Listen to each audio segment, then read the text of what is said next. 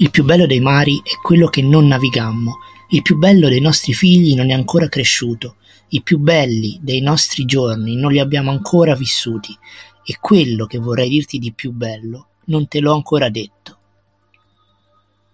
Sulla scia delle parole che Hikmet scrive in questa meravigliosa poesia d'amore, Van Gogh vive questo periodo di Arles con profonda speranza. Ogni giorno si avvia al lavoro, attrezzi del pittore sotto braccio e va incontro ai campi di grano ancora non dipinti. Sa che il quadro più bello non lo ha ancora realizzato. I quadri più belli sono quelli che si sognano fumando la pipa a letto, ma non si fanno. Scrive così nella lettera il 18 giugno del 1888, dopo aver descritto all'amico Emile Bernard proprio il seminatorio al tramonto. Questo meraviglioso campo sembra mare. Un mare di giallo mischiato al viola, e il sole, giallo cromo 1, domina la tela.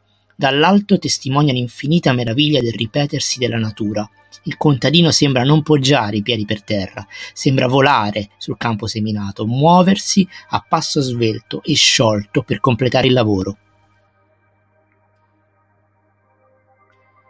Qui il senso di fatica e di lavoro sui campi non è al centro della tela, qui Van Gogh vuole fotografare il miracolo della vita che ciclicamente rinasce, riparte dal seme lanciato sulla terra e ricomincia il suo giro infinito ma mai uguale come mai uguale al giorno prima, è il tramonto del presente, capace di colorare cielo e paesaggio sempre in modo diverso e unico.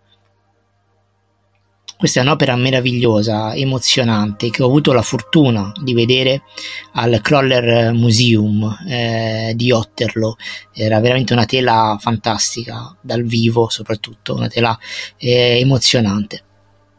Ciao a tutti.